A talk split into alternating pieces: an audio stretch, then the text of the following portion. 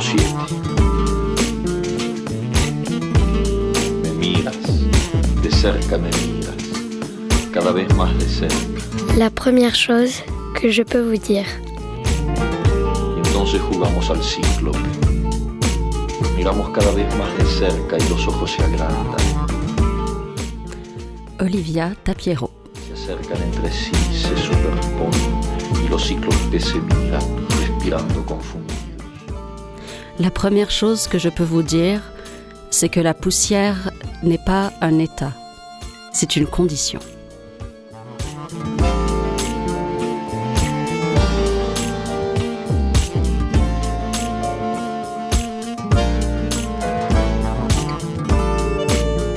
Bonjour à toutes et tous. Salut euh, Olivia. Salut Roxana. Euh, merci d'être avec nous. Euh, donc, euh, bienvenue pour cette émission de la première chose que je peux vous dire. Je suis super contente d'être avec toi, d'autant plus que c'est une émission un peu spéciale parce que c'est la première de la rentrée. Et oui. Euh, un petit mot peut-être de présentation et après on discutera de ton projet. Mais donc tu es écrivaine, traductrice, musicienne. Tu es l'autrice de plusieurs ouvrages dont Les Murs en 2019, Phototaxi en 2017, je regarde mes notes en même temps, et Rien du tout en 2021 chez Mémoire d'Encrier. Oui, les murs c'était 2009 par exemple. 2019. Ah oui, mais oui, mais oui. Mais c'est bon. C'est vrai, c'est pas 2019. En plus, j'ai écrit 2009. hein. Non, mais c'est que le style a changé depuis. donc. Euh, tu traduis. Euh, on peut citer par exemple quand les agneaux s'élèvent contre l'oiseau de proie de Anne Boyer, que tu as traduit, et Difficult Women, plus récemment, de Roxane Gay. Euh, tu as publié des textes en revue et tu es rédactrice en chef d'une très belle revue euh, qui s'appelle Möbius. Voilà. Et tu es en résidence avec la Marelle, le CIPM, la revue Muscle, à La Ciotat et à Marseille, pour un projet qui s'appelle Un carré de poussière, pour l'instant en tout cas. Oui, c'est Ce qui s'appelle toujours comme ça. C'est le titre très provisoire, mais en général, le titre, c'est la dernière chose qui vient. C'est la dernière chose que tu pourras nous dire. Voilà. à la fin. Euh, Est-ce que j'ai oublié quelque chose d'essentiel déjà dans la présentation Non, de toi je pense pas. Est-ce que tu peux nous dire quelques mots pour commencer euh, de ce projet euh, d'écriture? Sur quoi tu travailles chez nous? Oui. Alors, en fait, je m'intéresse à la manière dont la philosophie occidentale s'est construite euh, contre certains corps, contre certaines euh, catégories, contre certaines matières. Et en fait, la question que je me pose, c'est à, qui appartient le territoire de la pensée? Et donc, je fais un peu une plongée dans des textes euh, classiques euh, de la Grèce antique pour voir tous les mécanismes de, dévalorisation à partir desquels l'idée d'humanité et de rationalité se dessine. Et ce que je veux faire, c'est faire un poème un peu à partir de ça, parce que je pense que les poèmes peuvent penser. Euh, et penser mieux, en fait, que ce qu'on nomme euh, philo. Donc, c'est ça, c'est vraiment une interrogation un peu des rapports de, pouvoir, c'est une espèce d'archéologie, euh, mais qui passe aussi par, par l'idée d'une femme allongée, qui, une femme horizontale en fait, une femme qui a arrêté de fonctionner et donc Mm. qui s'interroge un peu sur, euh, sur le monde et notamment la nature de la poussière et la nature des déchets, qui sont comme les choses euh, toujours exclues de ce qui compte, euh, alors que dans les faits, ça compte beaucoup, même que les, la masse des déchets dépasse la biomasse, c'est ce que j'ai appris récemment. Donc voilà, c'est encore un peu flou, mais les thèmes sont, sont là. Il y a des idées, un peu. Mais ça m'intéresse justement cette histoire d'idées et de d'écriture parce que tu dis le poème pense ou le poème réfléchit, c'est-à-dire que est-ce que tu as l'impression que la tu avances en ayant une idée assez claire et tu écris ou est-ce que tu écris et tu avances par expérience presque? Ouais, je pense que c'est plutôt l'avancée par l'écriture et par l'expérience, parce que euh, sinon c'est un peu ennuyant en fait euh, d'avoir une idée, de simplement l'appliquer dans l'écriture. Pour moi, il y a toujours quelque chose qui doit transformer au moment où on écrit et au moment où on fait le, le montage d'un texte. Donc, je sais jamais vraiment où je vais. Je sais jamais vraiment quelle forme ça va prendre. Et je fais et c'est une lutte un peu de devoir toujours euh, repousser la pression interne et externe à, à, donner une forme trop vite, à nommer les choses trop vite, ce qui peut vraiment limiter la liberté euh, de l'écriture euh, et l'élan qui est là. Donc, donc oui, je, je, c'est vraiment les, les yeux fermés, quoi. Que tu y vas. Ouais. Et en même temps, là, il y a quand même eu, ou il y a toujours peut-être une grande phase de recherche qui précède vraiment l'écriture. Oui. Oui, oui c'est une phase de recherche, mais c'est une, une, recherche qui est à la fois bon, un peu cérébrale, c'est-à-dire je vais m'informer sur toutes sortes de, de choses, je vais lire à propos de l'histoire, euh, à propos de la philo, je vais essayer de vraiment bien intégrer ces choses-là. Mais c'est surtout comme... Euh, c'est une recherche qui est comme un imbibage. Mm. Euh, où c'est un peu à la limite comme écouter de la musique, où il y a une certaine musicalité, de certaines pensées, une certaine syntaxe qui va finir par me rentrer dedans, m'imprégner, et avec laquelle je vais euh, faire quelque chose, ou Ouais. contre laquelle je vais faire quelque chose. Oui, un peu comme une improvisation en fait, finalement. Comme en musique, tu connais la partition, ah, et à partir du moment où tu la connais, tu peux, Tu peux jouer. tu peux jouer. Ouais, ouais. c'est ça. Ouais. Mais c'est des, c'est des questions que je me pose toujours activement et je trouve qu'il faut toujours comme se... se... Ben moi, je finis toujours par devoir me piéger moi-même ou me dire que je, que je fais la chose A et finalement, ce qui est important, c'est la chose B qui se passe en marge de la chose A. Mais si je comprends que c'est la chose B qui est au centre, alors là, il faut passer à la, chose la chose C qui est en marge de la chose B. Euh, donc, j'ai du mal à voir les choses frontalement comme ça. Donc, même... Ça m'embête un peu des fois de, de, de, parler de mes projets parce que ça, ça risque de les restreindre et puis je suis toujours déjà ailleurs. Désolée, du coup. Ah non, non, non, mais c'est pas un problème parce que justement, ça me force à, à aller ailleurs aussi. Ouais. Euh, ouais. Et dans cette période de recherche aussi, en fait, j'enquête donc euh, dans l'histoire de la pensée occidentale. Euh, mais j'ai un peu, il y a un imaginaire oui, de l'enquête policière à la limite qui est venu s'incruster là-dedans. Mmh. Je pense que quand j'étais petite, je voulais être détective. Euh, et maintenant, je suis une abolitionniste. Donc, donc j'écris. Euh, mais donc, je, je lis ces textes-là comme une scène de crime où il manque un corps. Oui, oui, oui. Ouais. Et, et c'est ça mon travail. Et euh, alors, est-ce que tu peux nous parler un peu de comment c'est né pour toi ce projet? Est-ce que tu as l'impression que dans ton œuvre ou dans ta vie d'écrivain, il y a quelque chose qui a mené à ça? Ou non? Euh, Oui, ben, il y a il y a plus, il y a deux grandes strates en fait. Euh, la première, ça, ça, serait vraiment au niveau de la pensée. Donc j'ai toujours été très intéressée par la philo depuis que je suis adolescente, tout en sentant que, que pour accéder à la pensée, pour devenir moi-même philosophe, je devais comme me dégenrer mmh. et, et, renoncer à tout. Euh, à tout ce qui pouvait se rapprocher d'une féminité. Et en faisant euh, mon éducation féministe, j'ai compris euh, cette espèce de, de, paradoxe, de contradiction, de tension. Et donc j'ai eu envie d'affronter ça un peu par euh, la, la, poésie investigatrice. Euh, et d'autre part, euh, bon, il y a, y a j'ai moi-même vécu des abus en fait euh, de personnes qui avaient des, des, des, figures qui étaient des figures d'autorité des figures de pensée et il y a cette et j'ai compris en fait en, en, en réfléchissant à ça que ce qui m'était arrivé euh, s'inscrivait dans l'histoire plus grande de la pensée et que donc il y a toujours cette idée qu'il faut souffrir pour apprendre ou qu'il faut laisser quelque chose de soi ou laisser quelque chose de son corps, sacrifier quelque chose de, de sa vérité pour pouvoir accéder à la raison. Mm. Euh, et, euh, et, je, et, et, je me suis dit, ben c'est une, une façon de faire sens de ça, en fait, aussi. Oui. Oui, oui, c'est une violence systématique. Voilà. Et Oui, et l'écriture, c'est peut-être justement le, le, chemin inverse, en fait. Oui, c'est ça. Pour faire sens de tout, bah, il faut écrire avec tout. Exact. Ce que tu as. Oui, c'est une façon de reprendre possession de, de d'une narration, mais à ma manière. C'est-à-dire, je mm. je vais pas me mettre à écrire un essai académique, philosophique, classique mm. pour répondre à ça, parce que ça serait tomber dans un certain piège, en fait.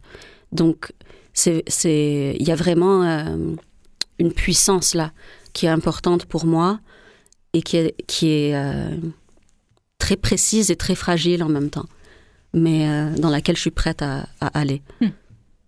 Et d'ailleurs, c'est quelque chose que j'ai l'impression que c'est quelque chose qui lie toute ton œuvre, en quelque sorte, une histoire de glissement toujours entre, enfin, de glissement ou de, tu poses des strates finalement entre différents genres, entre différents domaines euh, de sens ou de sensibilité qui sont très différents.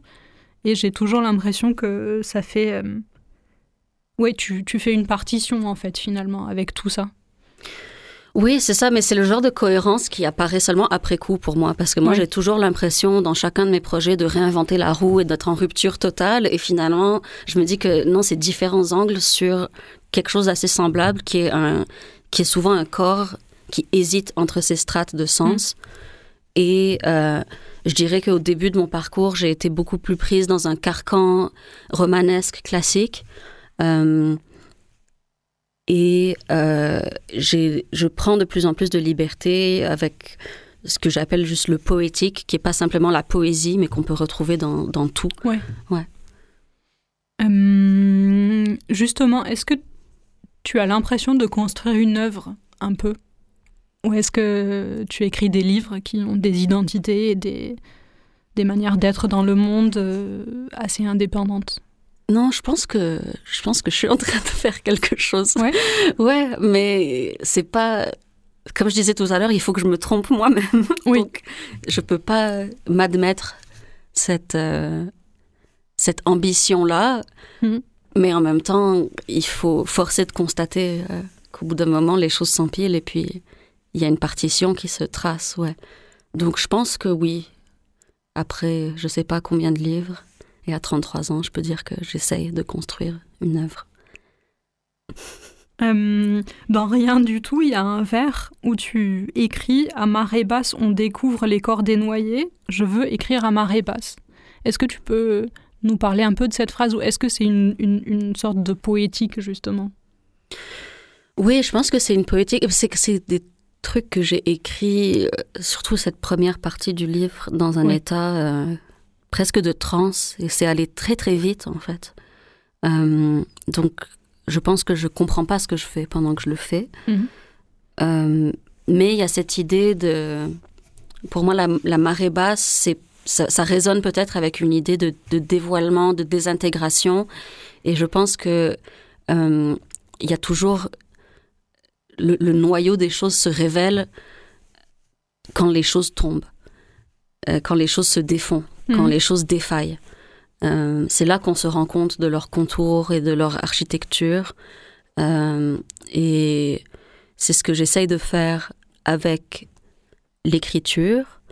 Et en même temps, c'est beaucoup comme ça que je vois le monde et que je vois l'époque dans laquelle on est. On est dans une époque de multiples effondrements euh, qui amène à cette espèce de, lucidité-là, où on, trouve le, les corps des noyés. Quoi. Mm. Euh, est-ce que tu, est-ce qu'il y a des choses que tu lis pour écrire ou pour écrire, soit pour écrire ce livre en particulier, soit des lectures euh, récurrentes qui t'accompagnent dans ta vie euh, d'écrivain? Ne. Oui, bah, pour ce livre en particulier, je lis pas mal. Bah, donc Platon, Aristote, euh, et puis après des, philosophes euh, plus tardifs comme euh, Derrida, Elisabeth de Fontenay, Vinciane Després, qui est plus contemporaine. mais ça, je le fais, c'est-à-dire ma lecture d'Aristote, pendant que je le lis, je le rature en même temps, j'interviens dans les livres, et puis il y a des poèmes qui peuvent émerger de ça, donc c'est vraiment de détourner ces langues-là, qui sont des langues traduites aussi, mais souvent par des hommes qui appartiennent à certaines traditions. Donc il euh, y a ça. Et en même temps, c'est important pour moi de m'entourer de, livres qui sont très très loin, mais en même temps pas si loin de ça. Donc, euh, il y a par exemple le livre Dicté de Teresa. J'oublie son. Il y a un... t'aider, malheureusement. Ouais, c'est Teresa Tung Ha, je pense, qui est une écrivaine coréenne américaine qui a écrit sur sa famille, sur la guerre, mais en utilisant la, en utilisant la mythologie grecque. Il y a Cassandre de Christa Wolf, il y a Thomas Bernard qui est jamais loin. Euh, il y a Toni Morrison qui me console quand il faut. Euh, et en ce moment, ouais, je viens de commencer un bouquin de, de Catherine Malabou, justement sur les femmes et la philosophie. Donc euh, voilà, des essais, de la fiction, de la poésie. Euh, il y a Laura Vasquez qui est, qui est autour aussi. Euh, mais c'est ça, c'est, c'est, il faut pas trop que je me mette dans un, dans un terrier. Non, c'est plus une bande de, de potes. Oui, c'est ça, c'est ça.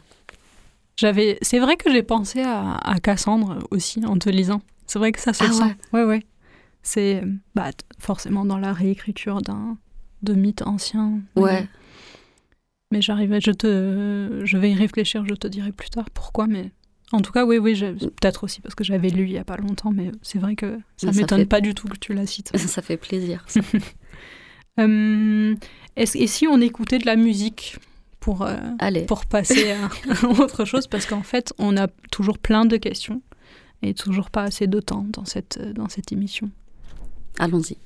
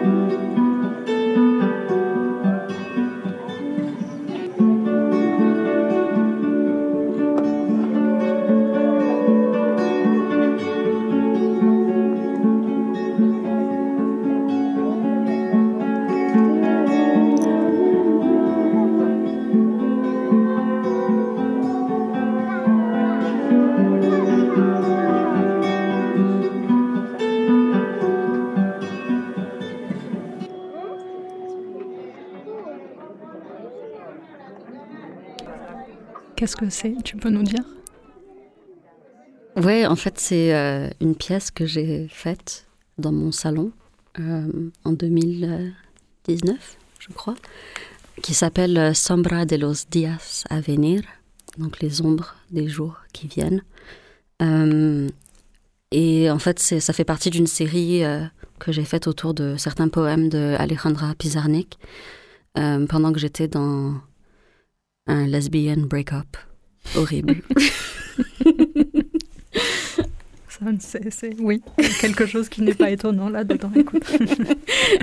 euh, mais du coup, on découvre, on découvre quelqu'un d'autre de ta bande de, de, potes, bah oui. finalement. Ah ouais, non, Pisa, elle est jamais, elle est jamais loin, non plus. Je pense qu'elle a écrit des poèmes parfaits. Mm. Euh, quand tu écris de la musique, et quand tu écris du, des mots, avec des mots, est-ce qu'il y a quelque chose qui ressemble dans, dans la manière de, d'avancer? Oui. Euh, ben, j'écris pas de la musique, en fait. Juste, je la fais. Oui. Euh, Et c'est un peu comme ça que je pense l'écriture Mhm. aussi. Oui. J'écris pas quelque chose, j'écris. Oui. Euh, et j'écris beaucoup à l'oreille, j'écris beaucoup au rythme. Je pense qu'il y a vraiment une sensibilité musicale euh, dans mon processus. Après, je sais pas à quel point ça transparaît, mais c'est très important pour moi, cette intuition-là du rythme, de la sonorité. Euh, et je pense que ça va pas dans les deux sens. C'est-à-dire, je pense que ma- ma- mon processus d'écriture puise beaucoup dans la musique, mais mon processus mu- musical est détaché de Oui. ce côté verbal euh, et rationnel, plus ou moins rationnel ou explicite. C'est autre chose. Oui, c'est- oui, on retrouve ça dans, dans la manière dont on écoute aussi de la musique. C'est complètement différent de lire, en fait. De la musique, c'est beaucoup plus instantané, j'ai l'impression. Ouais, plus c'est- immédiat. Ouais, exact, exact.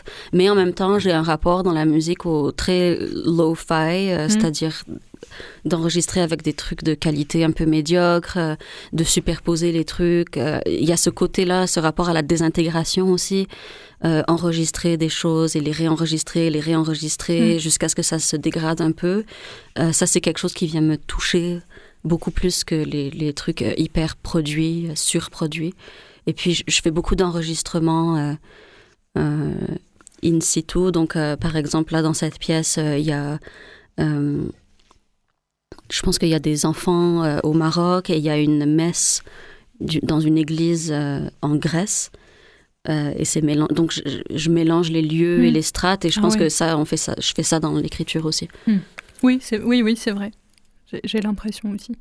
Hum, est-ce que... Enfin, j'ai l'impression aussi, je veux dire, ça se sent quand on te lit, pardon. Mais hum, est-ce que euh, tu lis euh, et tu parles à voix haute quand tu écris?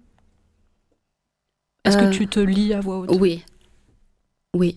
Mais ça prend du temps. Il y a une grande période de silence euh, où c'est comme si ça restait coincé dans la gorge. Je pense que c'est parce que ça vient d'une zone très profonde Mhm. et euh, c'est vers la fin plutôt que je vais lire. Mais c'est mais quand j'écris, c'est comme si c'est comme si c'était à voix haute, même si je parle pas. Il y a de- tout mon corps se s'harmonise euh, au rythme de la phrase et donc je le sens déjà ce que ça fait. Euh, Ouais. Il y a aussi l'histoire tout simplement biologique de la subvocalisation, je crois que ça s'appelle. Ah ouais. Ça veut dire que tu connaissais pas? Non. Ça veut dire que en fait quand on lit et quand on écrit, mm, les muscles de notre euh, bouche et de notre gorge font le- les mêmes mouvements que quand on lit à voix haute. Ah ouais. C'est-à-dire qu'en fait, on est toujours en train de lire à voix haute, même quand euh, on a la bouche fermée. Ah. Et Ah, ça mais je sais- je, l'explique certainement très très mal. La donc euh, tous ceux qui nous écoutent ont intérêt à aller voir eux-mêmes parce que certainement je l'explique super mal. Mais ça s'appelle la subvocalisation, ouais. Ah, c'est génial, ça me semble très juste. Je pensais que c'était l'émotion, mais en fait, c'est peut-être juste un réflexe biologique. ouais. C'est peut-être les deux, ouais. Mais en tout cas, il y a une histoire euh, organique, vraiment, aussi là-dedans. Hmm. Ah, j'aime Mhm. ça. Beaucoup.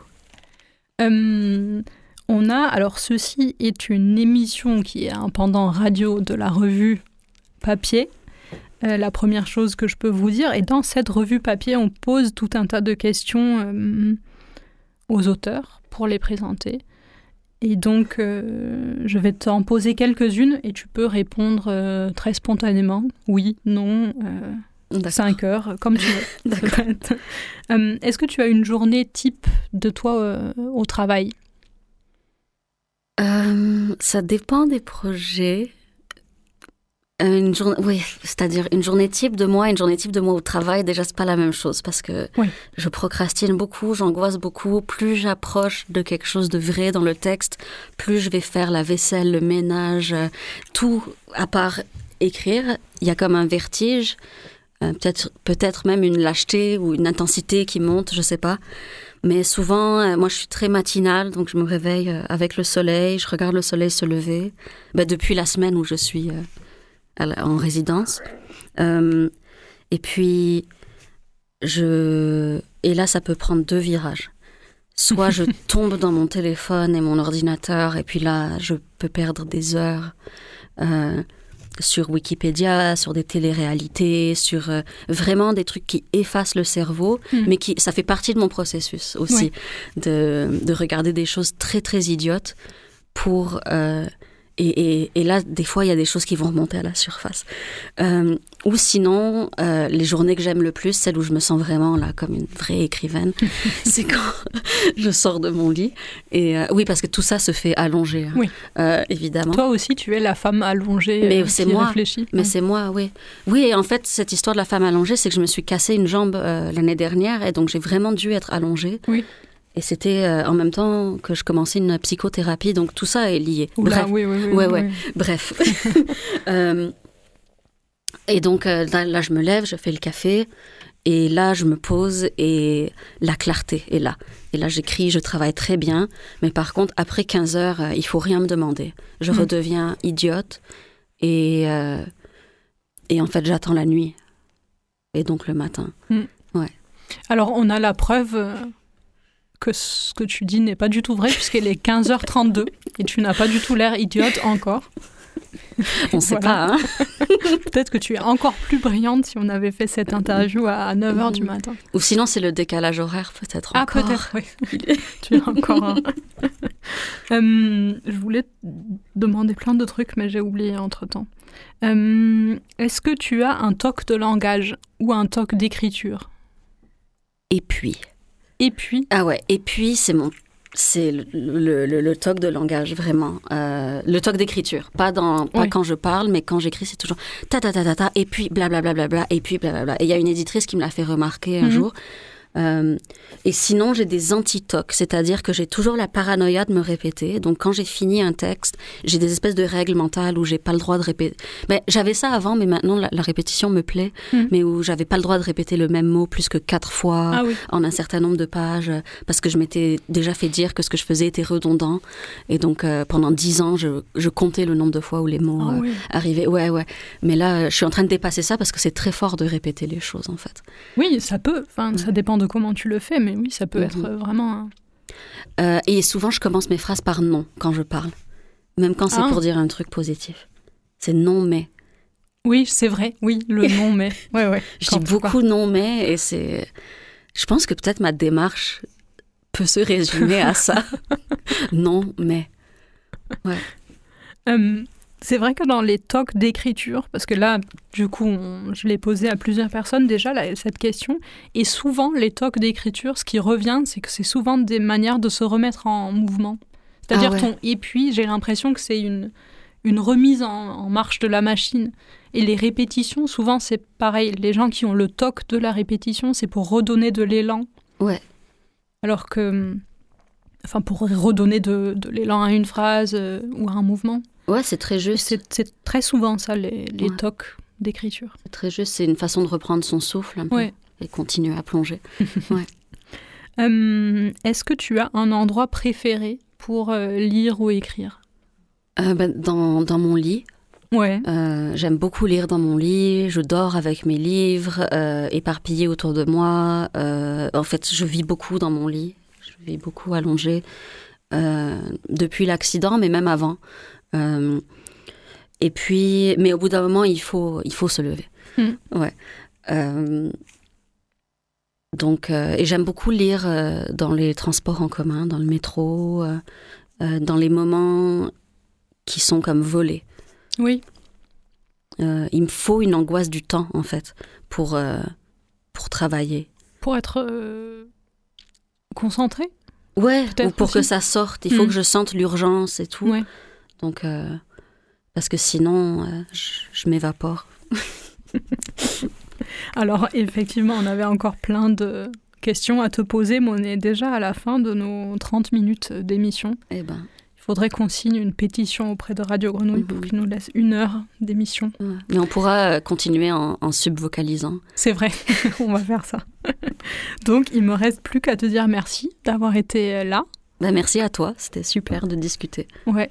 Et merci à tous ceux et celles qui nous ont écoutés. Euh, je vous annonce que vous pouvez rencontrer Olivia en vrai et l'écouter si vous êtes à Marseille ou dans les environs le 17 janvier à 17h30 à la bibliothèque de l'Alcazar et le 21 janvier et ou le 21 janvier à 14h30 à Istres, à la médiathèque d'Istres. Et je vous rappelle que la première chose que je peux vous dire est une émission qui passe tous les premiers et troisièmes dimanches du mois sur Radio Grenouille à 10h.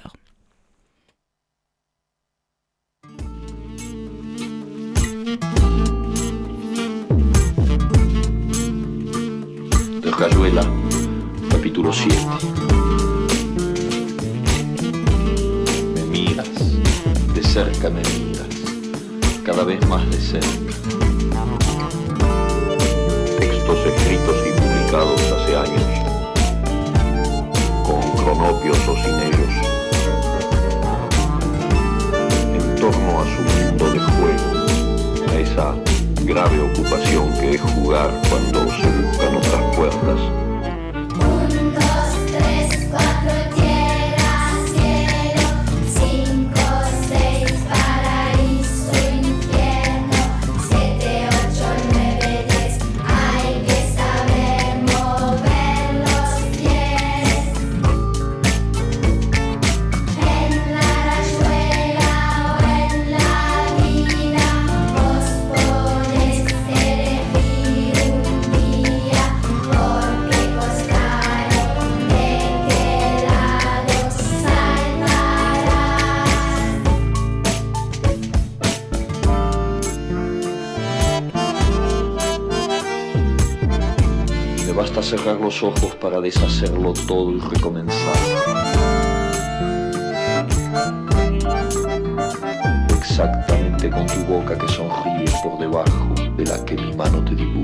La première chose que je peux vous dire est une revue radio et papier, dont le titre est inspiré par la première phrase de La vie devant soi, le roman de Romain Gary et Émile Ajar.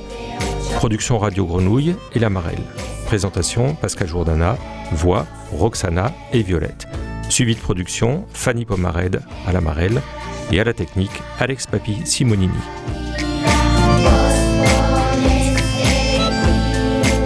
L'Amarelle est une structure hébergée à la friche Belle de Mai qui encourage l'émergence de nouveaux talents littéraires et facilite les échanges entre les écrivains et le public. C'est à la fois un lieu de création, d'accompagnement à la production et de diffusion.